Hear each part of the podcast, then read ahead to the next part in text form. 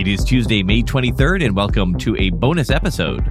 Today is a big day for the folks who run Google's ad platform. It is Google Marketing Live, their annual announcement fest. We'll have coverage today in our regular episode, which will be coming later your way, plus more analysis over the next few days as the industry reacts to the changes. But before this morning's big keynote, myself and four Google marketing pros gathered for our second annual official Google Live Marketing Tailgate. Here is a replay of our live event this morning. It's about 55 minutes long, goes into lots of detail about what they expect, what the last year was like on the ad platform, how TikTok is affecting the scene, whether the industry is ready for the removal of third-party cookies, and a whole lot more. So enjoy, or just wait a couple of hours for our regular show, which will have the headlines. Good morning, good afternoon, hello, wherever you may be in the world.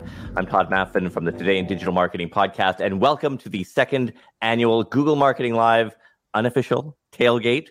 We did this last year. We're doing it again with even more brains, and at least in my case, probably better brains than I have. I'm going to run through the roster of the people that are here, and then we'll get on with it. But welcome wherever you are in the world. If you are a marketer, if you're in paid search, if you're in demand generation, if you're on the e-commerce side, and you are wondering what today's announcements are actually going to mean and what the last year has meant, this is the place you want to be. So first of all, I'm Tod Maffin. I run an agency called engageQ Digital. I host a podcast called Today in Digital Marketing, which is a newscast. We have a second podcast called Behind the Ad as well.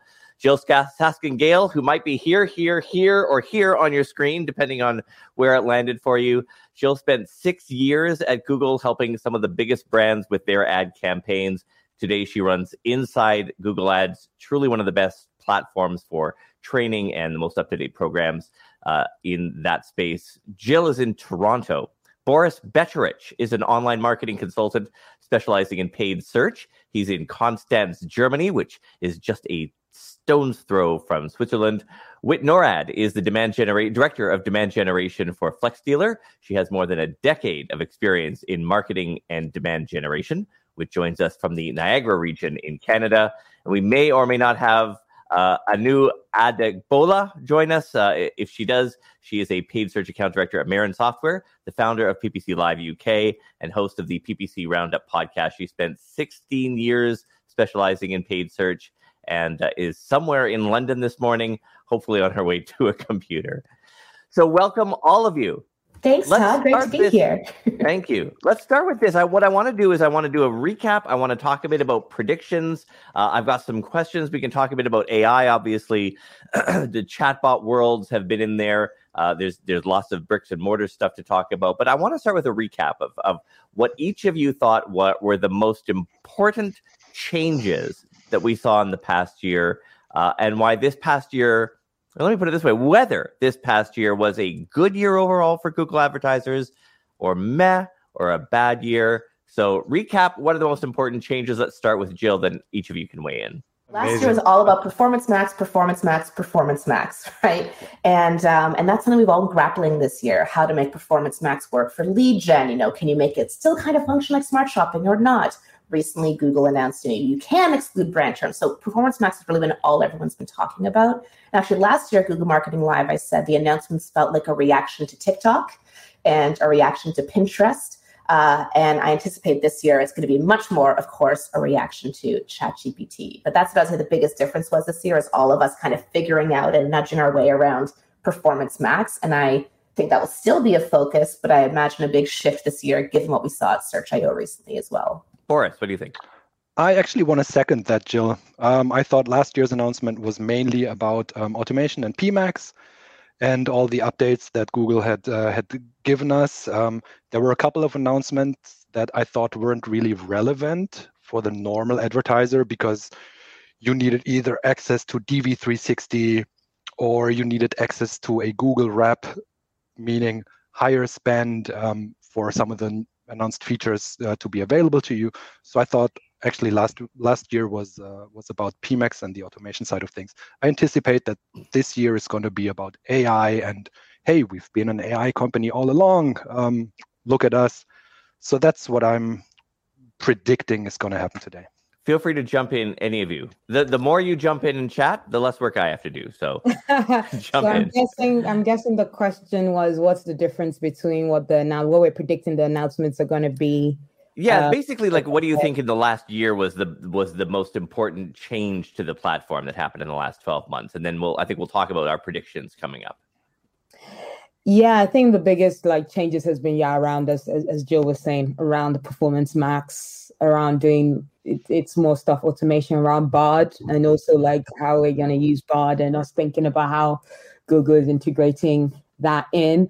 I also think it'll be very interesting to see how much more they're going to announce around AI. And I say how much more because I do feel like the likes of ChatGPT did accelerate some of their plans. I don't think they necessarily intended on announcing Bard as early as they did, but because of the uptake of ChatGPT and how everybody was like, okay, I'm going to use this ChatGPT now thing for content, they were like, okay, we need to get into the game. And I wonder how much more stuff that they do have in their backlog that they're like, you know what, let's also now get in front of any other, similar to ChatGPT software that might come out, and let's actually show ourselves as the leaders in this area, and not just the people responding to somebody else coming into the space. So yeah, I feel that there will be even more AI stuff that's going to be announced just because of that reason. Wait. The thing that it's a hope and a prediction at the same time is that there's some version of an automation agent. And I think if anybody's in a position to take advantage of that, it's Google, just because there's so many businesses using the entire Google suite as their primary ecosystem, that if we had agents that we could say X, do this with ads, X, do this with ads, and then have that happen, or then proceed to save copies of all of this in Drive. An agent would take all of these pieces to a whole different level. Jyll and rightly teases me because I'm a bit of a curmudgeon on Performance Max, although it is, I am coming around to it essentially. Performance Max, for those of you who don't know, is Google's answer to the kind of will do everything a parent knows best sort of approach, where you give it your budget and, generally speaking, what your offer and product is, and then it decides everything else. And interestingly, what I thought was very interesting was over the past year, and Jyll, you alluded to this, is that they've been kind of pulling back a little bit in the sense of giving us a tiny bit of more control. Meta obviously going the same direction. Where do you see that level of AI integration in our ad campaigns? Where when we're sitting here a year from now, will we all be bemoaning the fact or celebrating the fact that Performance Max has inevitably, as I think many of us believe it will, remove even more controls and yet perhaps give us better results? Will we see that as a good thing or a bad thing? It depends. Sorry to steal that SEO. I think we PPC people use that phrase a lot. It depends. Some will complain, some won't. I think there is going to be a level of work that will kind of dissipate away. I think there's already a level of work of more all the manual stuff. Who changes bids anymore, really, on a regular basis? That will go away. And I think there's some people who have always loved thinking strategically that will flourish, who will be like, yes, my time to shine. And I think there will be the opportunity, or the opportunists who will be like, okay, and this is with the way I think this is an opportunity for people who are strategic, who can approach those who aren't and be like, how can we help each other? How can I help you? Let me show you the way. Let me get you from the side of moaning that a certain level of work is gone, and I can actually, upskilling people. So there will need to be a lot of training also to be done into getting people to move away from that whole how things used to be done, and the fact that we are in it already. It's been a long time I've pulled personally a PPC report and done data analysis and that kind of, you know, data weights. It's very automated system right now. I work for a tech company, Marin Software, so we do have to be very automated in how we do things. So I think we are already in the stage. I think that what we think is the future is actually already the present. Is actually how I see it. What we actually think is that, in 5 years' time, I already don't think there's too much that is going to really change. I think everybody's like, next 5 years. I think we're already there. You have lots of companies that have literally completely obliterated that whole junior level search execs kind of roles where all they did was, pull data and do the analysis. Some of those companies, they're only strategic. So it's all about who's going to survive in the next 5 years and who isn't. In my personal opinion, I think we're much further. I think so much of the change is still ahead of us. And to me, the bigger change this year, I think, isn't going to be as much Performance Max, but keywords. I remember tweeting 2 years ago, a keywordless future is inevitable. It's not about if, but when. Start preparing now. And now when you think about the queries are changing so much because of the way people are now going to talk to ChatGPT. These are not 3, 4, 5 word queries. These are 50 word queries. So it's on the one hand, you can't have a search term report talk about user privacy, right? So we're going to have less transparency over what people are typing into that search box. And on the flip side, I think, keywords have to go away even faster. Performance Max, of course, helps with that. Something like a dynamic search group really helps with that. So it'll be less transparency. It'll be less control, but so much more opportunity. The stat that Google always shares is every day, 1 in 5 queries on Google is unique. So 1 out of every 5 queries has never been seen before by Google, which is pretty crazy when there's a billion searches a day. And that's going to become even more pronounced, right? When people are asking questions to Bard and getting responses back. So that's the space. I think next year at GML, we're going to have seen a lot of changes how keywords work. You can't have exact match keywords anymore when you have queries that are 10, 20, 30 words long. So that's kind of my 2024 prediction. It's been interesting, I think, to see TikTok sort of change the landscape and pretty dramatically and pretty quickly as well. Meta, Mark Zuckerberg, I don't think it's any stretch of the imagination to say is once again terrified by the shadow of this technology, as he was for Snapchat, as he was for Instagram. And we've seen Meta incorporate, to some decent level of success, Reels into the product as well. TikTok is now, in the last month or so, running ads on billboards in big cities with the phrase, "Search it on TikTok." And they've been pummeling the media with media releases rather, saying that, in fact, lots of people are turning to TikTok for search. How big a threat is TikTok to Google's marketing business?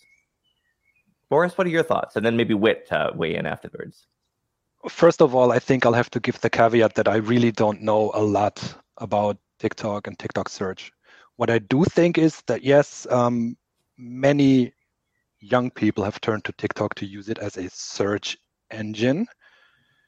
What I'm gathering is that it's probably not commercial-driven searches, so more informational, I think. So that's the one side of the coin. The other side that I've been seeing, first of all, I've seen TV ads in Germany with that exact messaging. So it's not a Northern American thing. Mm-hmm. TikTok is really trying to polish up their image, get away from the bad news cycle that's been happening for them lately. They've been just banned 1 or 2 weeks ago in Montana, I think. Yeah. Many public agencies in Northern America actually have forbidden their users or their employees to use TikTok on government devices. So they've become increasingly under pressure. I don't think that they're going to pose such a big threat to Google. Remember, Google still has 90% of the search market. I don't see this change moving forward. Not with the recent ChatGPT developments, not with TikTok, not with any other search engine that may or may not emerge, Amazon or Apple. So that's my long-winded answer of saying, I don't think TikTok is posing a big threat to Google Ads. Yeah, I will. Sorry, go on. I would mirror that it doesn't pose a big threat, but I would hazard that it poses some level of threat. And I think I've sort of lived through this unexpectedly. And where the crux of that really comes is how specific a user can be and what they're looking for on TikTok, and then matching that to both business answers and consumer everyday, almost a Google review type answer, where we've seen this shift through influencing and de-influencing and all of these different pieces. What the answers that you can get are a lot deeper than that first page of Google results, paid or unpaid.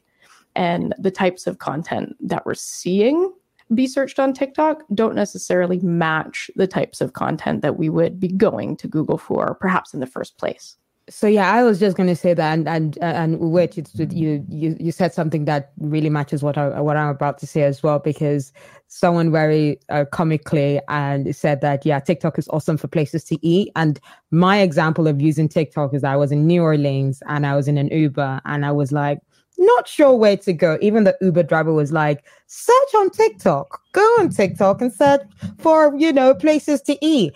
And it was very intuitive because I was like, if I download TikTok on my phone, I will do nothing else with my life. So I never have TikTok downloaded, so I downloaded TikTok again and I searched for somewhere to eat and it suggested somewhere and I had no regrets. It was fantastic. So yeah, especially what Boris said, informational. But that is a very large pathway to conversion for people. A lot of people do a lot of research first. So I think it's not necessarily like it's going to take any business away from Google, but it's still going to be part, and it's going to continue to be a prevailing path to purchase for customers, path to somewhere. Maybe you search for something, maybe something that you see, maybe from even from partnering with good influencers, with actually doing good brand placements, you can then lead people to then do a purchase, some maybe on another channel or somewhere else. So it will continue, TikTok will continue to be the prevalent path to purchase, but whether they'll overtake Google, I doubt it. I think it's interesting as well because, one of the things that we've seen Google do is react in the same way that all these tech companies, notably Meta, does is, when the mobile web became a threat, they generated AMP. When Facebook was rolling out, they generated the disaster. Now in hindsight, disastrous Google Plus. We've seen YouTube Shorts come on to some level of success as well. But it's been interesting that they haven't quite been able to nail it in the same way that Facebook or Instagram Reels have been able to. And I've certainly had my way flipping through a couple of YouTube Shorts and found that it's very much tied to just the creators that I follow on YouTube. And when I go to subscribe to or follow the Shorts page, I'm actually following that account's entire YouTube account, which I don't really want to do. And I also haven't felt like there's been any sort of, as a marketer, any real benefit for me there on that side of things. It's curious to me anyway, why we haven't seen Shorts being one of the most talked about things in the past year for the Google marketing team in terms of rolling it out, getting eyeballs in there. Does anyone have any ideas as to why they might have dropped that ball? Well, I would just say that the YouTube marketing team would probably disagree with you. They've been trying really hard to push Shorts. Short form video and vertical video was a big deal at last year's GML, where they announced you can put ads on Shorts now, videos coming into Discovery campaigns. Those videos can go into display campaigns. So they're trying to make it a thing. But, I think the mistake there, it's not just that it's short form vertical video. The power of TikTok is in many things, but one of them is the algorithm, right? And to your point, like subscribing to someone's long form YouTube content, really different than wanting their 30-second shorts. And I think the TikTok recommendation algorithm has just been so much better. Like I've tried watching YouTube shorts, it's just garbage, and I stop. But with TikTok, you spend 5 minutes there and like, boom, it knows you. So I think that's where, YouTube may have missed the boat a bit. It just surfaced, that discovery is different. If you're just joining us, you are here at the second annual unofficial Google Marketing Live tailgate. In 40 minutes from now, Google Marketing's team will unveil what it has planned for the year. Certainly lots of speculation in there, which we'll get to. We have four big brains. You can see their captions and their information down below. And if you have any questions, please feel free to throw them into the comments on whatever platform you are watching us on. I want to ask each of you what you think in the last year on the Google marketing platform entirely, the ad side, search, whatever, has been the most understated tool or tactic or strategy. What is the thing that you're holding back as a secret for your clients or your brand that you haven't told anybody that's performing so freaking well? You'd never tell anyone except if some jackass Canadian podcast host asks you on a live broadcast, which I just did. What is the thing that is working phenomenally well for you that you really don't want to tell anyone else? I'll take the first punch on that one. And I think it comes from probably a different place where in automotive, 90% of our clients are in automotive and that final purchase doesn't take place online. So in the two cohorts of really, truly brick and mortar business versus the e-com business, ironically, the thing that has the most impact, maybe not ironically, is brand.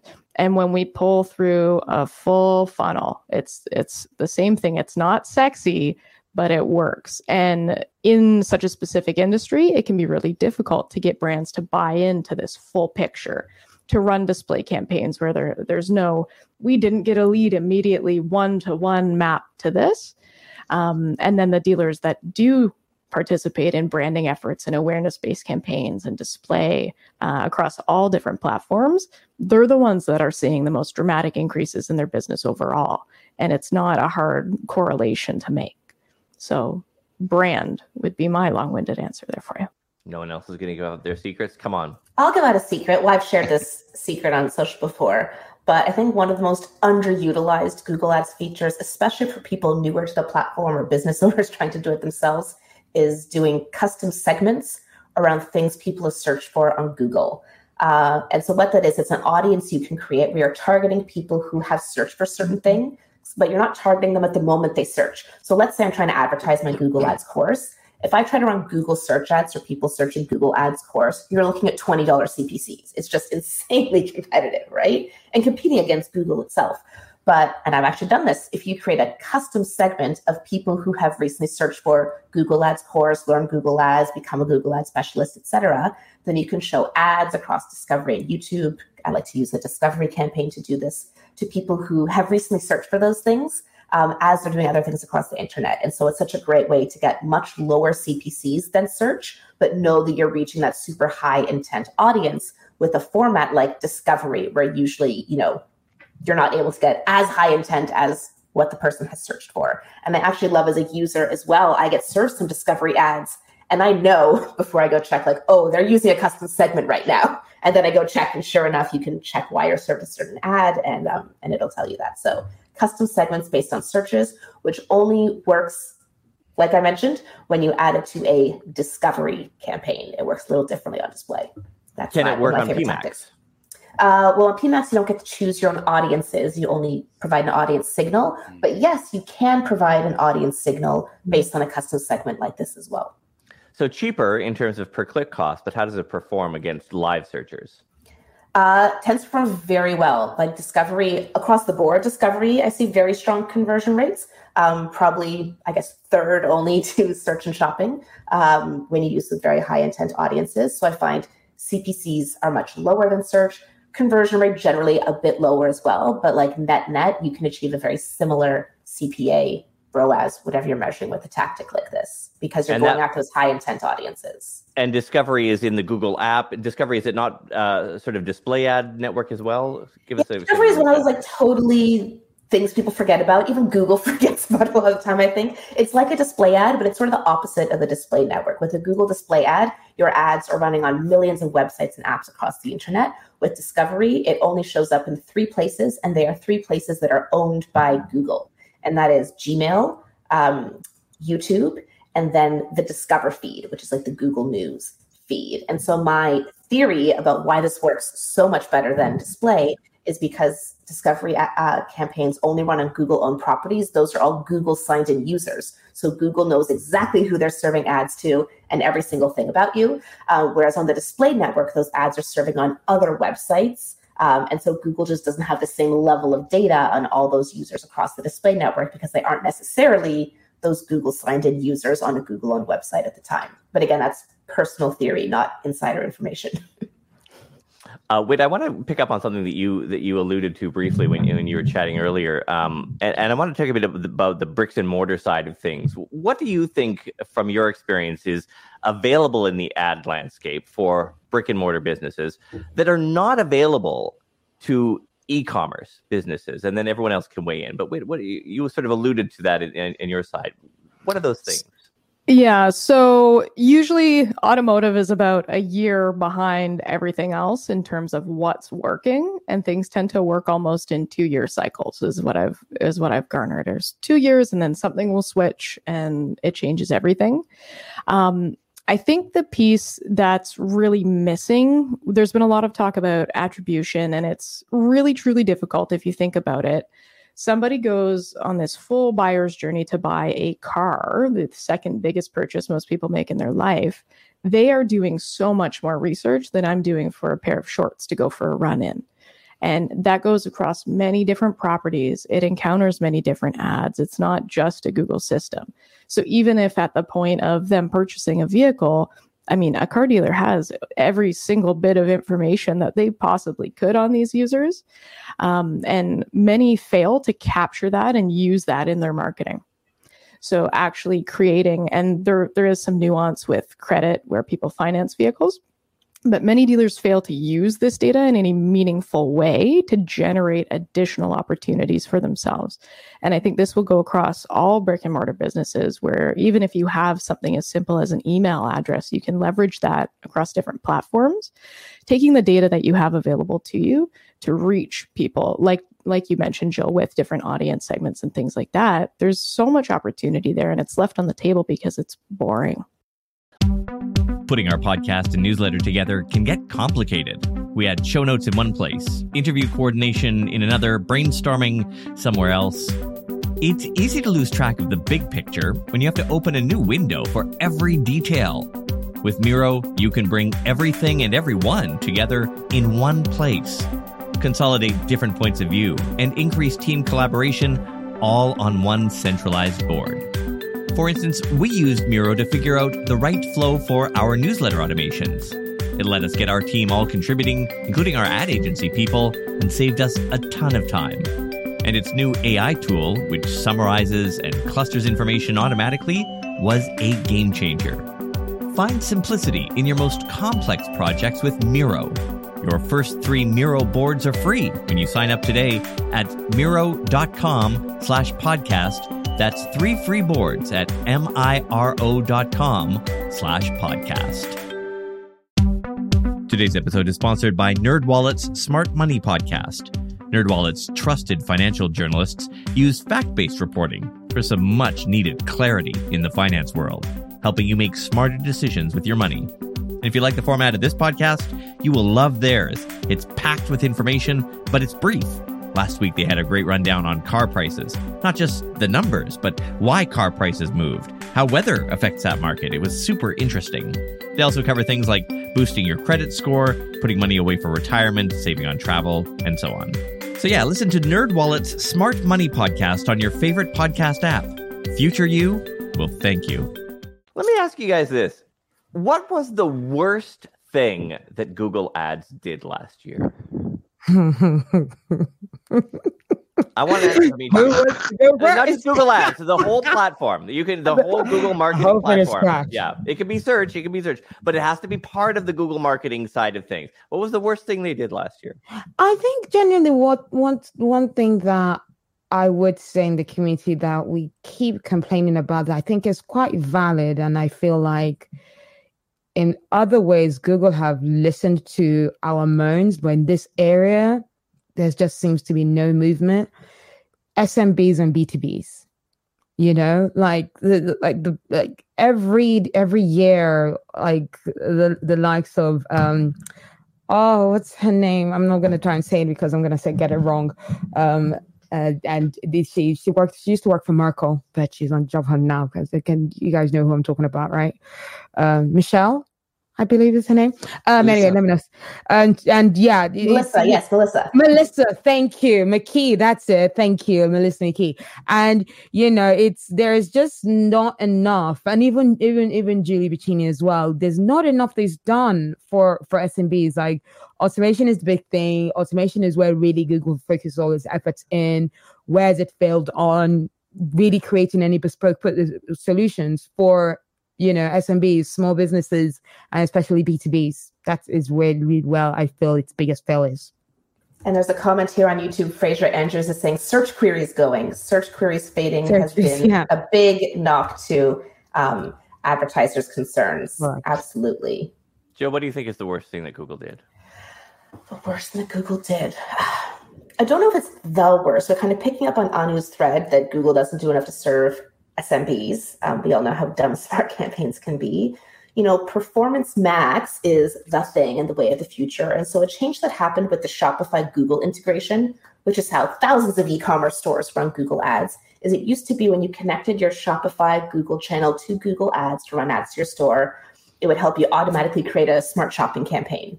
And now that process gets you to automatically create a Performance Max campaign. And at least it's my opinion that when you're a small business owner who knows nothing about Google ads, even trying to do smart shopping is one thing, but trying to do Performance Max where you need all these different creative assets and understanding of audiences and on is insanely complicated. As part of the Performance Max launch, Google got rid of smart shopping, but also local campaigns. And I'm not going to say local campaigns were the best thing since sliced bread, but it was really the only easy to use solution, which you could do with a low budget that local brick and mortar businesses could use. And it just doesn't exist anymore. So I agree, especially having worked at Google, that Google does come out with the sexiest new AI features that work really well if you have a ton of budget and data. And the more we go towards that, the more small businesses get left out because they don't have a ton of small budget and data. So the automated solutions don't work well for them. So the takeaway is Google ads don't work. And it's just such a vicious cycle. It might be more of a complaint that a feature doesn't exist, but it would be amazing in some way if there was a way to better manage the cannibalization between standard or dynamic search campaigns and shopping, or in the instance of my ecosystem, vehicle shopping ads or vehicle listing ads, where you're really paying too much attention to the management of the budget between the two because they're creating such cannibalization. And that's not unique to automotive, but as these products become more dominant, obviously at the top of paid search, there needs to be a way to better manage this. So the fact that that didn't get created somewhere along the line would be the worst thing that they did or didn't do to me. Boris? I'm going to have to go ahead and say it's PMAX. PMAX has been the worst thing they did, and it's also been the best thing they did last year. I'm going to have to say that. It's the worst thing for an advertiser who doesn't know how to do things from a technical perspective, because you're going to have to know how to set up conversion tracking. You're going to have to know how to produce a shopping feed if you have stuff like that. You're going to have to know, or you're going to have a source that is going to give you great creatives, videos, banners. Setting that all up might seem like it's an easy task, but actually structuring the thing according to your business needs and goals is incredibly hard. And I also want to reiterate something that Fraser said in the chat. Also think the lack of information around PMAX has been concerning. So that's the whole insights level of Performance Max, where all the data obviously has been there all along, but Google wouldn't give it to us. So we've had to rely on scripts that have been written by Mike Rose, for instance, that surfaced some of that visibility again. So I think they could have done that better. But that's my answer. Yeah, PMAX is the best thing and also the worst thing that Google did last year. I want to get into predictions of what each of you think Google will announce at its event today in 26 minutes from now. But before we do, let me just ask you this sort of a question. What have I not asked that you think we should be talking about? What have I missed in this conversation so far that we should be getting into? I don't want us to be like ending it, and then at the end, I'll be the one that'll be like, oh, I should have asked them this. We should have talked about that. What's missing in this discussion so far we should be chatting about?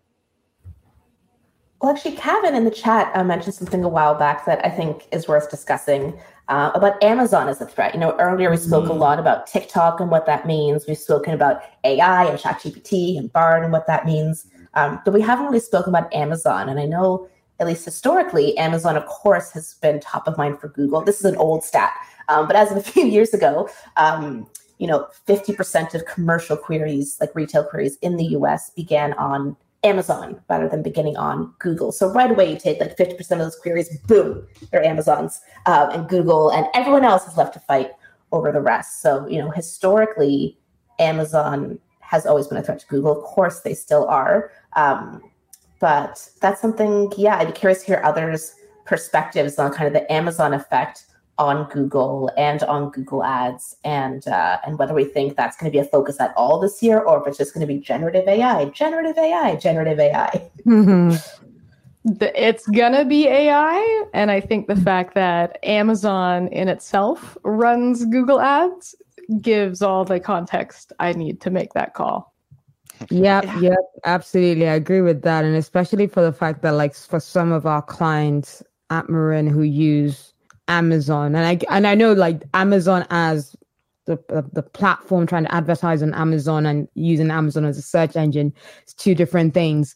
But, you know, I feel that there's an interlinking aspect to it, and because their platform for advertisers, Amazon is terrible.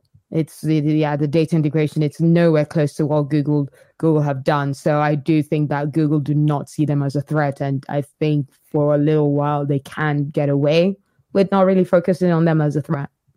And also, let's not forget that some of the big retail players out there are also picking. You know, everyone talks a lot about Amazon being the e-commerce business, but you'd have a big fight with the people running Walmart's retail ad business, which is doing gangbusters. CVS's retail network, which is phenomenal. Even Instacart, which is the delivery service. Yeah. Just a quick little quiz here. How much do you think they make each year in ad revenue? I'll give you a hint. The number's measured in millions. I want each of you to guess. How many millions of dollars each year do you think Instacart makes in ad revenue? 100? 100 million, okay. 10. 10 million. I'll one up Anu and say 101. If the price is right, I'll go 100. Yeah, exactly. 103. I'll put a space. Yeah. Wait, did you log a guess in here? I'll go 103 just to. So we have $10 million. We have 100 million, 101, and 103. In fact, in 2022, Instacart made $740 million in ad revenue. That is 30% of the company's overall revenue. So 103 was closest, technically.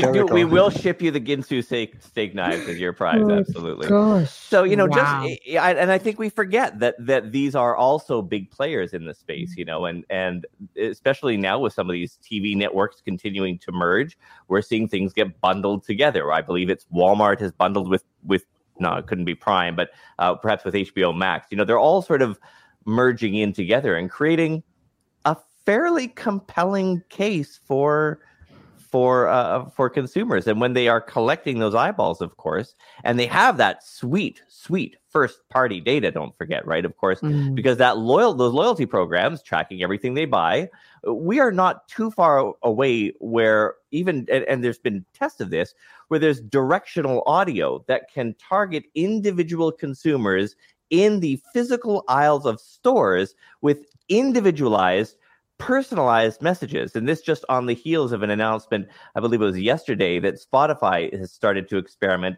with having host read ads generated, the voice of the host generated by AI. Spotify, of course, being one of the few podcast platforms that has the first name of the listeners in its database. So you could have Joe Rogan addressing you by name on a scale basis. Huge developments all sort of around them. I mean, Google certainly can't stop running, which brings us to prediction time. You know, Google's big marketing event is, 22 minutes away from now? Let's do a roundtable, starting with Jyll. What do you think we'll see today at the Google Marketing Live event? What do I think we'll see today? We're going to see a lot about search and AI. You know, previous Google Marketing Lives, they always make a big effort. We have to have our video announcements and our display announcements and our shopping announcements, and nothing about B2B or local. But I think this year, unlike last year, it's going to be much, much more focused purely on search. Of course, AI is the big elephant in the room. Okay, I'm going to put a stake in the ground. We can see if I'm right or wrong. I think the way match types work with keywords is going to change even more. We lost broad match modifier this year. You know, broad match has seen a lot of improvements. Even your biggest broad match haters are starting to say, you know, nice things about broad match. So I think match types as we know them are going to go away or fundamentally change. And I think they won't announce it today, but that keywordless future that we all sort of talk about, much closer than we thought. So alongside that, I predict we're going to have to see some new features announced around how dynamic search ads work or how feed-based ads, whether it's a vehicle feed, a shopping feed, a hotel feed, work in order to let Google monetize all these super long queries that are coming. Those are my predictions. Can I go in before everybody takes some of the good answers? So I feel like I was like, Jyll took my AI answer. And yeah, the match type answer I've got in. I think we're going to hear some stuff about how PMAX might cannibalize other product types. So I think we're going to get news of like how dynamic campaigns, DSAs, dynamic search ads, are going to be washed, you know, less utilized.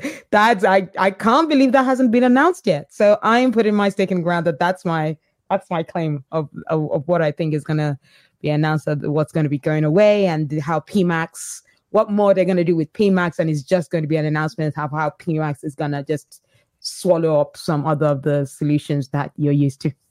Should I go on Boris? Also more on AI. That what Jyll said on AI is my other second one as well. But yeah. Yes. So basically, all the answers I was going to give are already taken. Obviously, I think the big one is going to be PMAX, the announcement of new features inside of Performance Max campaigns. I'm thinking new customer acquisition, some experiments. So obviously, something is going to be announced there. I agree on the match types going away in the not too distant future. Not so sure about the time frame, but yes, I see a future where at least broad match is going to be the only match type available going forward. Before eventually, I think we can agree on the fact that it's going to wash away entirely. And then I have a contradiction to Jyll, actually. I predict that dynamic search ads is going to get axed. Yeah, we've seen, Anu, I think we agree on that. We've seen and heard talks from people in the industry saying that miraculously or mysteriously rather, DSA has started to bleed performance starting sometime in March, I think. And also in a community I'm in, someone wrote, Google told me today they're doing a pilot program to help clients upgrade their DSAs to PMAX in the lead gen space. So upgrade. So I think all those signs point actually towards DSA going away. I wouldn't be surprised if that got announced today. Yeah. I mean, that would solve some of my problems. But as far as predictions, I'm holding on to my hope of some type of AI agent, whether that's for the user side or for the paid media side. You know, I'm still mad that they took away referral data from Google Analytics like 40 years ago or however long that was. Remember, we used to be able to see every single website where people came from, and now it just says, it doesn't say not found, or what is the phrase they use? Is it not found or go to hell, Todd? It's not provided. Never really, not provided. That's it. Go to hell, Todd. Love it. You need to get over that, Todd. I watched the Tailgate. Get over it, Todd. I watched the tailgate you did last year, and you said the exact same thing. Hey, I'm a one-trick pony. What can I tell you? That's something you linger on. I do. I hold grudges, let me tell you. But on the serious side, I mean, you know, part of the reason that they gave for that was privacy, which I think had maybe 10% of truth in there. But privacy is also the big thing that one of the sort of topics that peculiarly has not come up yet in our discussion, which is the great cookie apocalypse. The removal of third-party cookies from Chrome, which I think was scheduled a while ago, has now been pushed out to, I think, next year. However, it is underway already. Google announced last week they're testing it with 1% of Chrome browsers. Let me ask each of you, are we ready? Is the ad industry ready for the removal of third-party cookies from the world's most used web browser? I don't think so. We've known that this was going to come since a couple years back already. But we've been so overly reliant on dropping cookies everywhere. That's because also we educated our clients on the measurability of everything. We can measure everything. We can attribute everything, which turns out has been not a giant lie, but it's been bending the truth a little bit, I think, because attribution was never a real thing that can be solved by any tools that are out there. So I think we've been overly reliant on cookies. I think we are unprepared. Most advertisers are very unprepared of what's to come. And I agree with you, Tod. We are not seeing the beginning of the cookie apocalypse. Is that what you said? Yeah. But we've lived through it for the last couple of years, at least for the last year. Things can't be measured as well as they used to. We had the iOS 14.5 thing happening to us. So that all are signs of things to come, and we need to do better. Can I also say, from a consumer perspective and as someone who uses social media and the internet, I actually advocate for more privacy and for cookies going away. I think it's a great thing, and I think companies should have been preparing much better than how they did. Yes. That just means everybody else now knows how it feels to work in automotive. That's what will happen.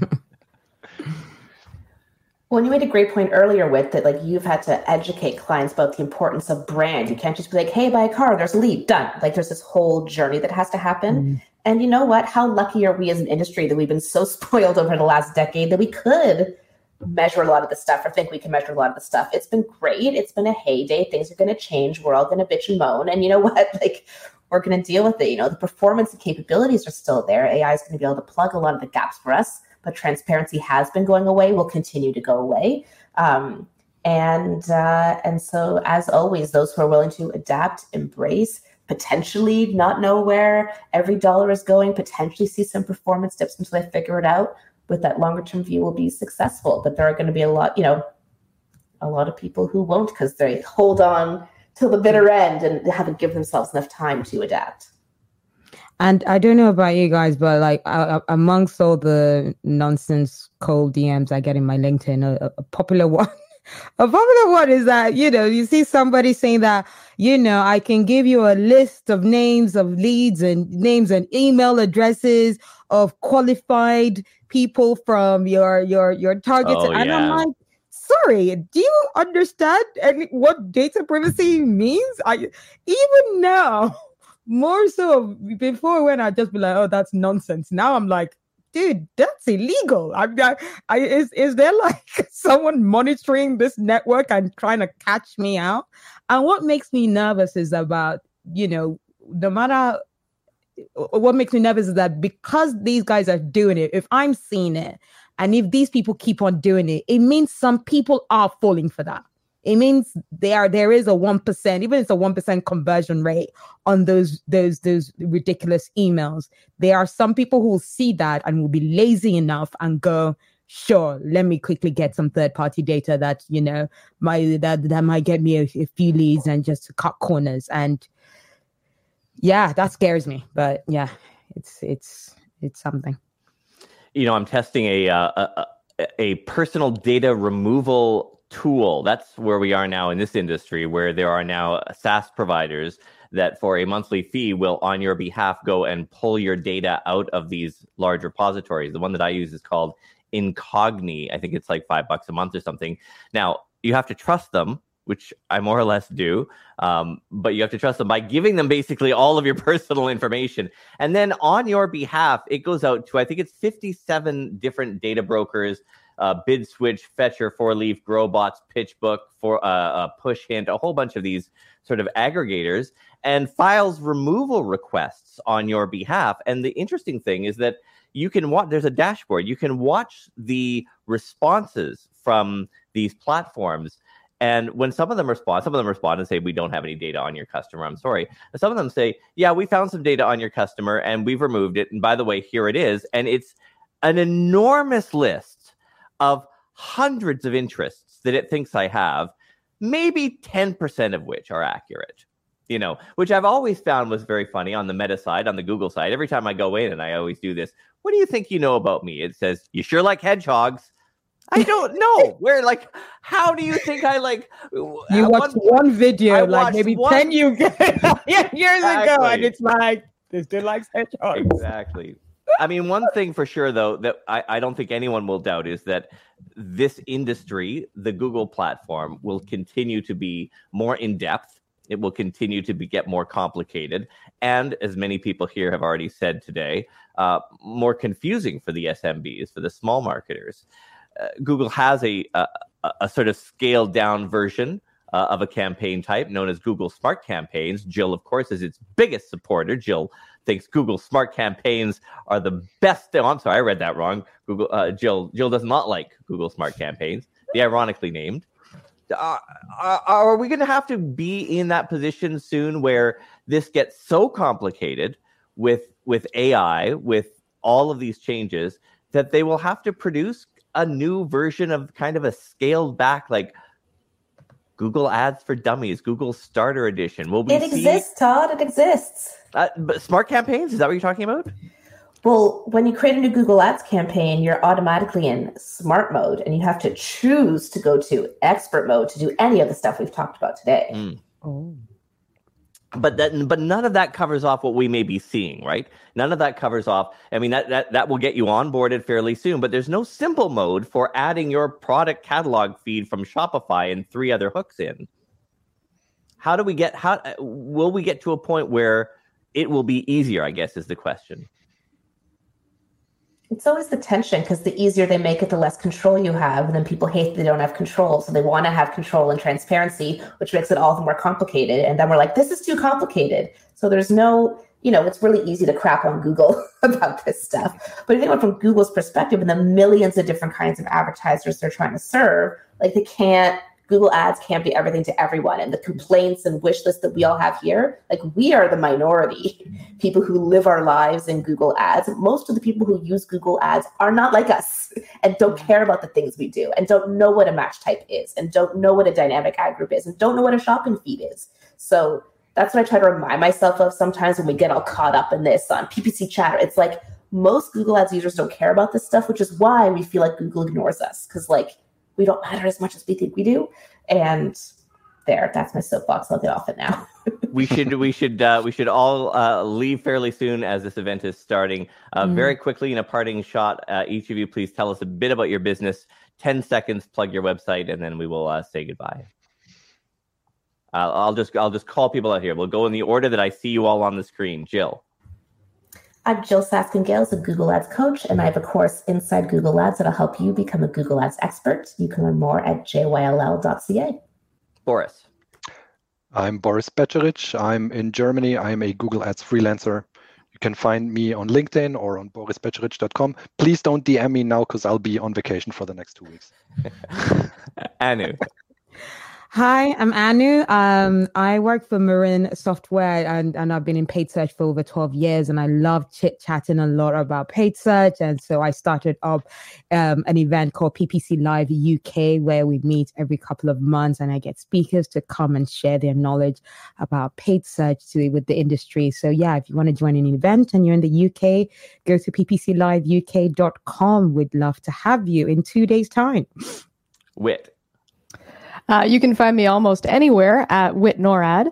And at FlexDealer, we primarily work with car dealers, and we keep about 10% of our portfolio to keep us sharp everywhere else. And you can find us at flexdealer.com. And our podcast is a marketing news podcast. It comes out every day. It's very short. It's about 7 minutes long. It's called Today in Digital Marketing. You can find it at todayindigital.com. We also have a podcast called Behind the Ad. Yesterday, we released our second version. It is a 20-minute documentary behind the scenes on one of the world's most talked about ad campaigns of all time. The ad campaign was called True, but you probably know it as What's Up. It's a great list, and the team did a great job of it. Jyll and I will be hosting a conversation for our respective premium subscribers, for her Google Ads course, me for our premium podcast subscribers on May 25th. That's 2 days from now at 9 a.m. Pacific time, noon Eastern time. Google Marketing Live, the official event, starts in 5 minutes. So go watch it. Thank you to each of you, Jyll, Boris, Anu, and Whit. And most importantly, thank you for watching. And good luck out there. Thanks for watching. At Parker, our purpose is simple. We want to make the world a better place. By working more efficiently, by using more sustainable practices, by developing better technologies, we keep moving forward. With each new idea, innovation, and partnership, we're one step closer to fulfilling our purpose every single day. To find out more, visit parker.com/purpose. Parker, engineering your success.